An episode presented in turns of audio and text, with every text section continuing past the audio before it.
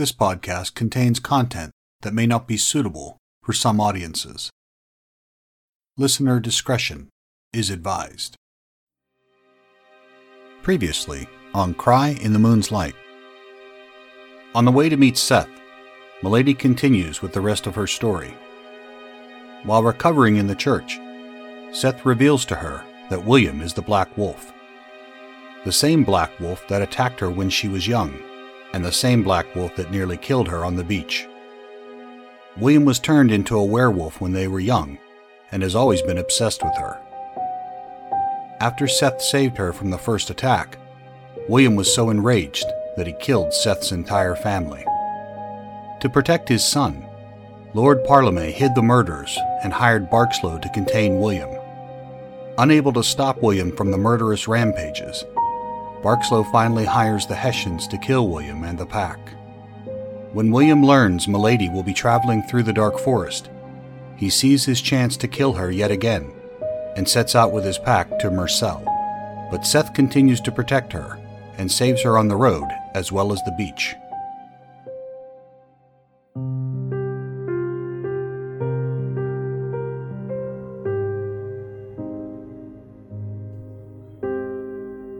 Welcome to A Cry in the Moon's Light.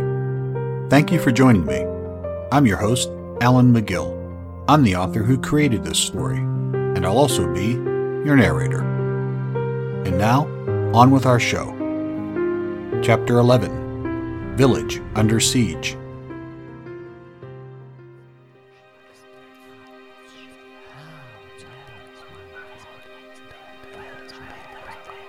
She awoke some time later to a hush of voices. Seth was standing just outside the door talking to a young boy. The boy seemed emphatic and kept pointing out into the forest. After a few moments, the boy ran off and Seth returned to the room.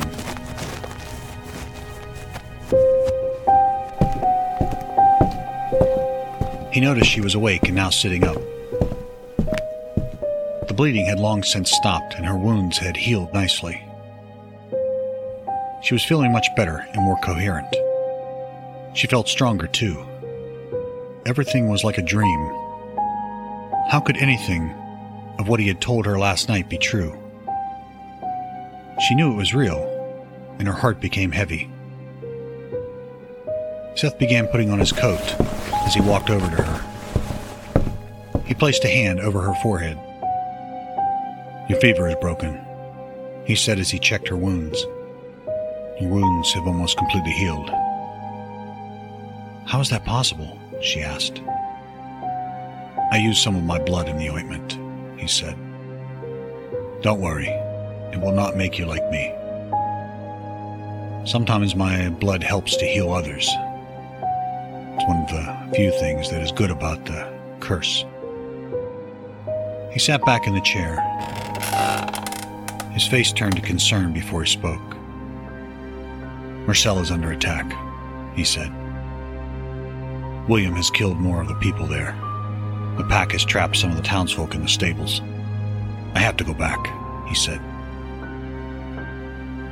She flew into his arms as tears welled up into her eyes. She held on tight, but knew he would not change his mind. He was going. He had to. I'm their only hope. I wanted to end things in that alley a few nights ago, but the townspeople and the Hessians scared him off. He burst through the fence before I could get to him. I never wanted to hurt William. For years, I let him spill innocent blood, blaming it on the curse. I cannot sit by anymore. He has to be stopped. If I can get there before he leaves, I might be able to end this now, this night. Seth finished. I thought you said he was more powerful than you, she asked. He is, but that doesn't make him invincible, Seth said. He slowly pushed her back and stood up. He moved a chair and walked to the corner of the room. Moving a table out of the way, he pulled open a hidden door in the floor. This trap door led to a secret compartment under the room. It was big enough for a couple of people to hide. There was water and a few candles. A small firebox was in the corner with a pipe that went into the ground and came out away from the church. Stay in here until I return. If I'm not back by midday, take the road to the north. Go back to the sea where I drove off the pack. If you see anyone, get off the road and hide. The pack has keen senses of smell, but if they are in a hurry, they might miss you. At the sea, not far from where I found you, there is a cave in the big rocks. You can hide in there until I arrive. The opening is just big enough for you to squeeze through. They can't get in there. Stay out of sight. I'll find you. Once this is over, I'll take you to Trevor Doe. Seth finished. She got up slowly and peered down. Reaching out, she wrapped her arms around him again, tighter this time. This sent a huge surge of emotion through him. It was his life's dream to hold on to her just one more time. But not like this. He pulled her from him and guided her down the ladder.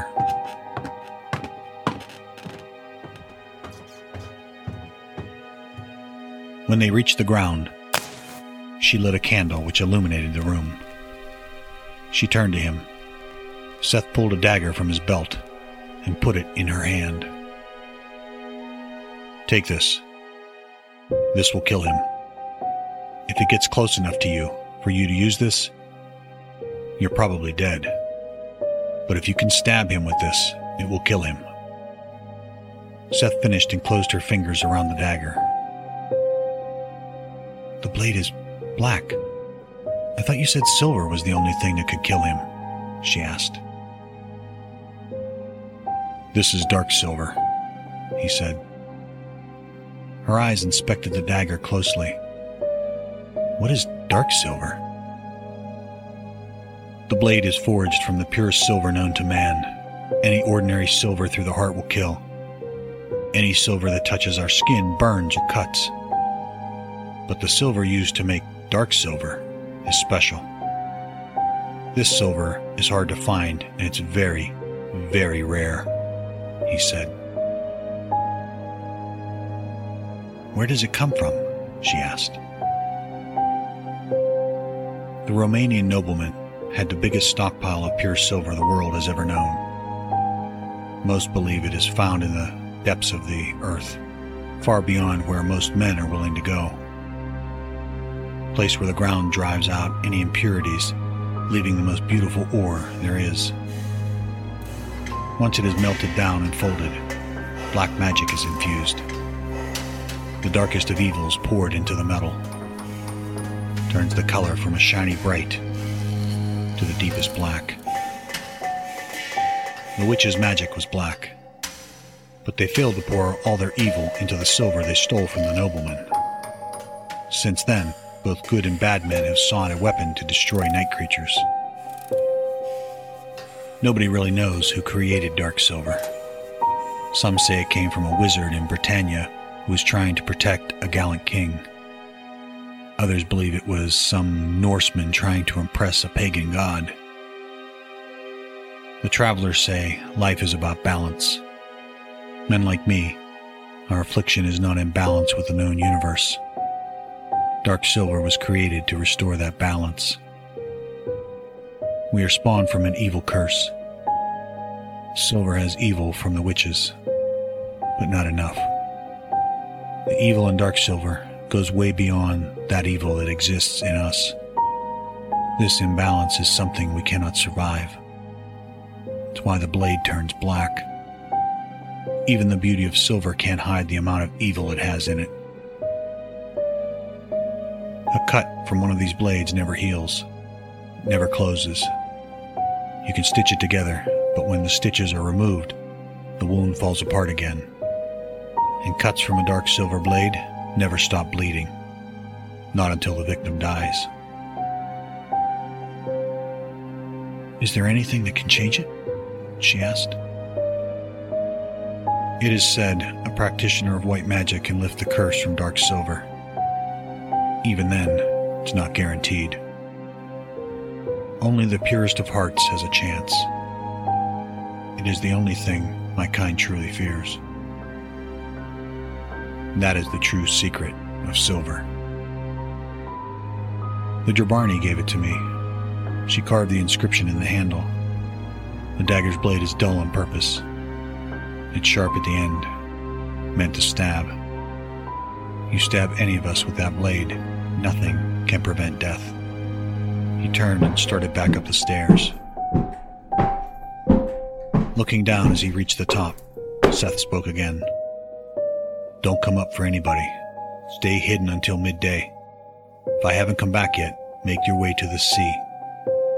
Don't go back to Parliament. Trust no one, he finished. Seth, you'll be there tomorrow. Please don't disappear again, she pleaded. I couldn't bear it. Seth nodded his agreement. He shut the door over her head, and the light faded away. There was nothing shining from below. She would be safe here the rest of the night. After he left, she took a closer look at the dagger. The black blade shined like glass.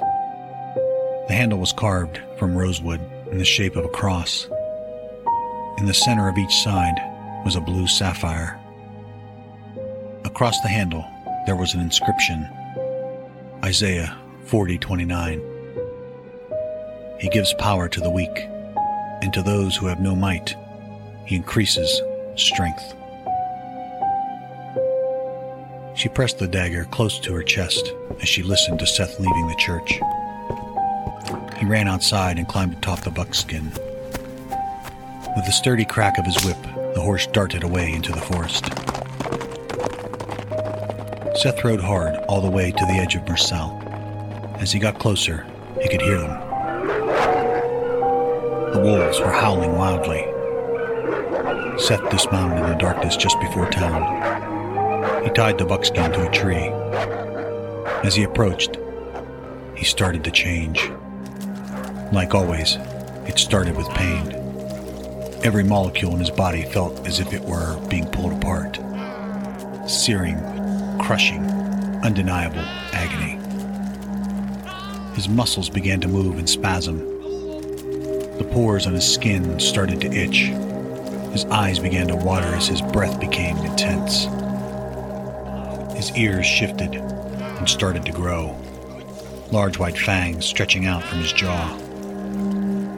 Together, his muzzle and ears stretched his skin as his eyes receded. The human face that was once Seth changed to the shape of a wolf man. Hair grew from every pore.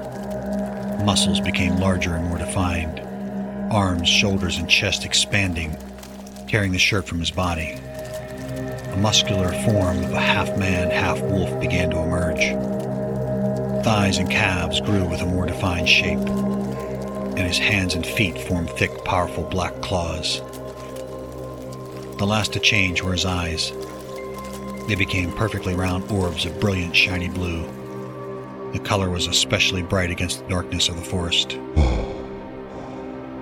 He was perfect, a creature of immense power, standing nearly seven feet tall with his ears high and pointed. He had the extended snout and face of a beautiful wolf, including teeth that were long, razor sharp. His fur was a dirty brownish dark color. It shined in the moonlight adorned with ribbons of black that weaved in and out of each other around his massive arms, chest, and shoulders. These were the tattoos given to him by his traveler family. A thatchwork of ink that emanated a bluish color when the light from the moon caught it. He moved through the shadows silently, his ears catching every sound. His hearing was far superior to that of a man. Within minutes, he was back at one of the houses on the edge of town. He could hear the wolves circling the livery. Remaining hidden in the shadows, he peered around the corner. There were five of them moving about. They were taking turns slamming against the barn, each lunging impacts, rattling and shaking the doors violently. The wolves were powerful, but the doors were holding. When the front door wouldn't give, they would try the rear. All the exits were covered, hoping their movement might trick the occupants into thinking there was a way to escape, creating enough fear to entice them to try. As Seth looked around, he couldn't see the black wolf. He could sense his presence. There was a faint musky odor in the air. William was here all right, content to let the pack do most of the work. Seth could no longer wait. The doors looked like they were holding, but the wolves' impact was getting more violent. He was afraid the doors might shatter. He couldn't risk them crashing through and the townsfolk spilling out into the street. The moment they were exposed, death would follow. He moved to the rear of the livery, careful to remain hidden behind the buildings. As he got close, the wolves looped back to the front door. One stayed behind to cover the rear exit. This was his chance. With a mighty paw, he reached from around the corner and grabbed the wolf as it wandered too close. He snatched the wolf so quickly it was hard for anyone to see what had happened. In one movement, he put a clawed hand over its muzzle and another grasped its side. He yanked it to the darkness and quickly snapped the wolf's neck, killing it instantly. Seth slid the wolf quietly to the ground, careful to keep it just behind the building, out of view. The other wolves knew something had happened, but could not see enough to know what. Their eyesight was perfect in the dark, but not through buildings. As the others kept pounding on the front door of the barn, another wolf started to slowly walk towards Seth. The wolf's nose was in the air as it smelled something different. It could sense his presence. Seth silently reached up, pulling himself onto the roof of the porch. He watched as the wolf made its way down the alley toward the back of the livery. The wolf continued in the light, careful not to venture too close to the dark. The wolf stopped just at the corner of the building. It looked around nervously as it was apparent something wasn't right. It was quiet, and his packmate was not in position. He turned to look back to the front just for a second. Another opportunity for Seth. He jumped from the roof and onto the wolf's back, breaking it. The only sound was the faint crunch of bones. The wolf's body smashing to the ground and went lifeless. He picked up the dead wolf and with one leap was in the shadows again. Laid the body behind some lumber to the rear of the house, keeping it out of sight. This time, a hideous howl screeched through the night air.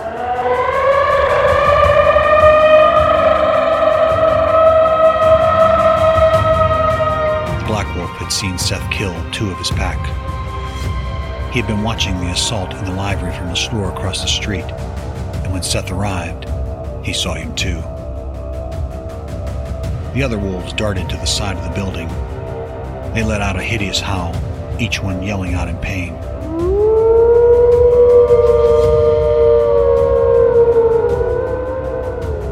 Seth still couldn't see the black wolf.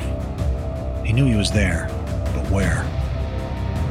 He had to draw him out into the open. There was only one way. Seth leapt into the alley and faced the remaining three wolves.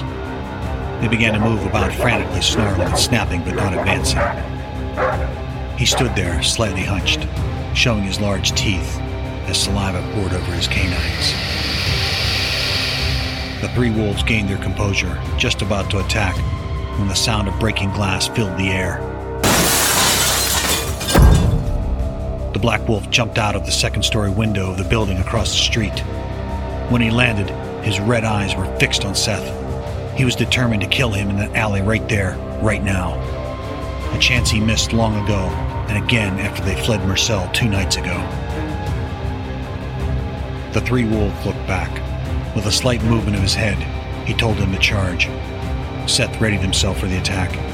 His clawed feet dug into the dirt as his hands drew into fists. Without a sound, the three began to crouch toward him. They picked up their pace to a trot until they were close enough to pounce. The closest one leapt in, but Seth pivoted to the side and swung a mighty fist, catching the wolf in midair. The wolf let out a yelp as its body slammed against the library wall. As it hit the ground, a second wolf ran toward him, teeth flaring from its snout. Seth reached down and caught the mouth in his hands. The force of the impact reeled him backwards as he fell to the ground with the wolf on top of him. He reached up with his other hand and pulled the jaws apart until the head snapped, killing the wolf.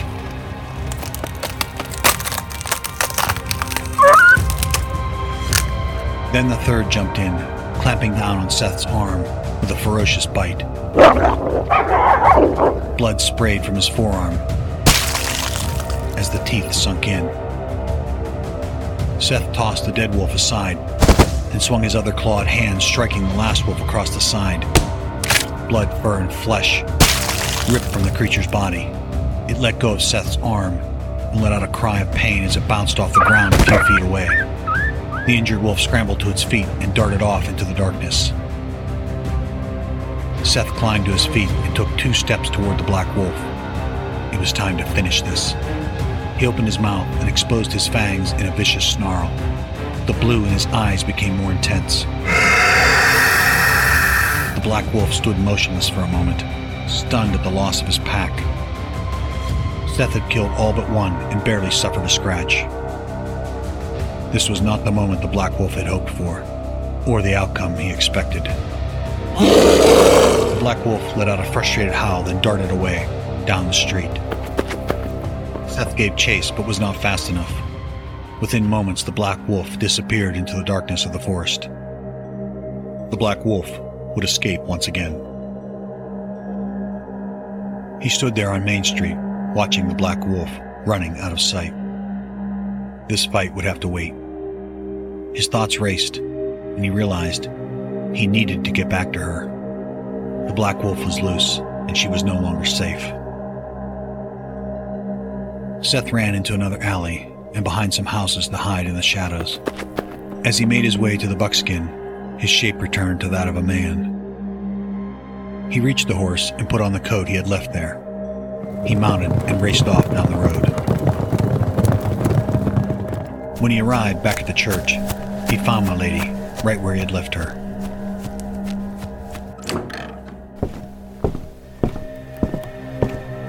She remained in the secret room, just as he had asked.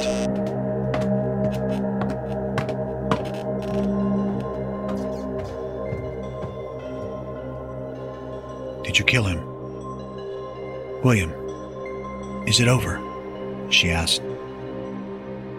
No, the townsfolk are safe. He slaughtered some of them. The rest managed to hide in the library. I killed his pack, but he would not fight me. He ran off before I could catch him. Why won't he fight you? I thought you said he wasn't afraid of you, she asked. He's not. I think he wants you there. Wants to make you watch as he kills me he said. She held on to him tightly. The thought was too much. How could William be so sadistic? She knew he could be cruel. There were times growing up when they were children that he would act that way. But she couldn't imagine the boy she knew had turned into this monster. I have to hunt him down, Seth started. William cannot be allowed to form another pack.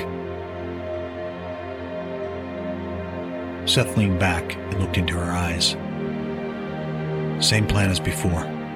Wait until daylight, then make your way to the rocks by the sea. Hide in that cave just as we planned.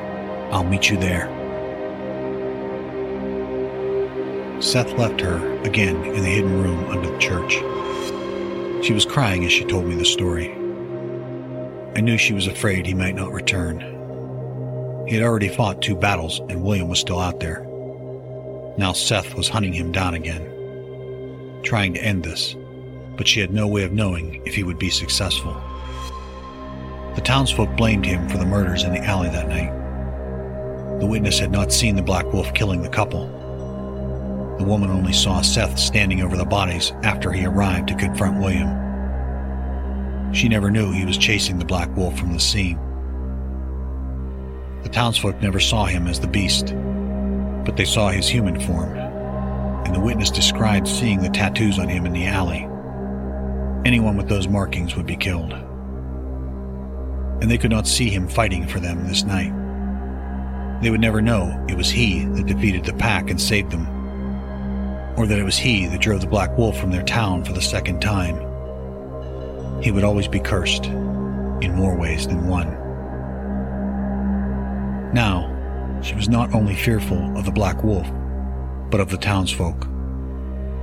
Seth would not harm them, even in his own defense, and this made him vulnerable. She was hoping they did not know the secret of silver let alone dark silver. And what about the Hessians? Where were they this whole time? Volker knew the secret of silver, but did he know about dark silver? Regardless, he aimed to kill Seth as a werewolf or a man. It seemed everyone was looking to kill him.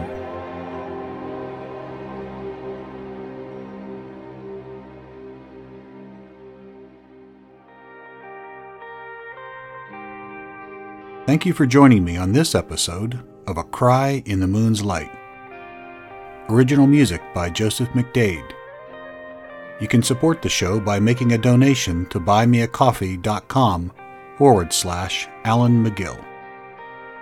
Our creative spotlight is Podchaser. There is nothing better than finding a great podcast. But in a world of over a million podcasts, it's hard to know what's good Podchaser makes it super easy to find the best podcasts. You can browse ratings, reviews, or follow your favorite celebrities for their next podcast appearance. Create playlists for your friends. You can even bookmark interesting episodes to listen to later. It's free. There's no app to download, and you can listen on mobile or desktop. Just go to podchaser.com to get started. In the next chapter, having defeated the pack yet again, and saving Marcel. Seth sets out to hunt down William once and for all. The carriage driver and Milady have departed the church to meet Seth on the forest road. But death has finally caught up with our trio. It's the final battle between Seth and the Black Wolf. Someone will die.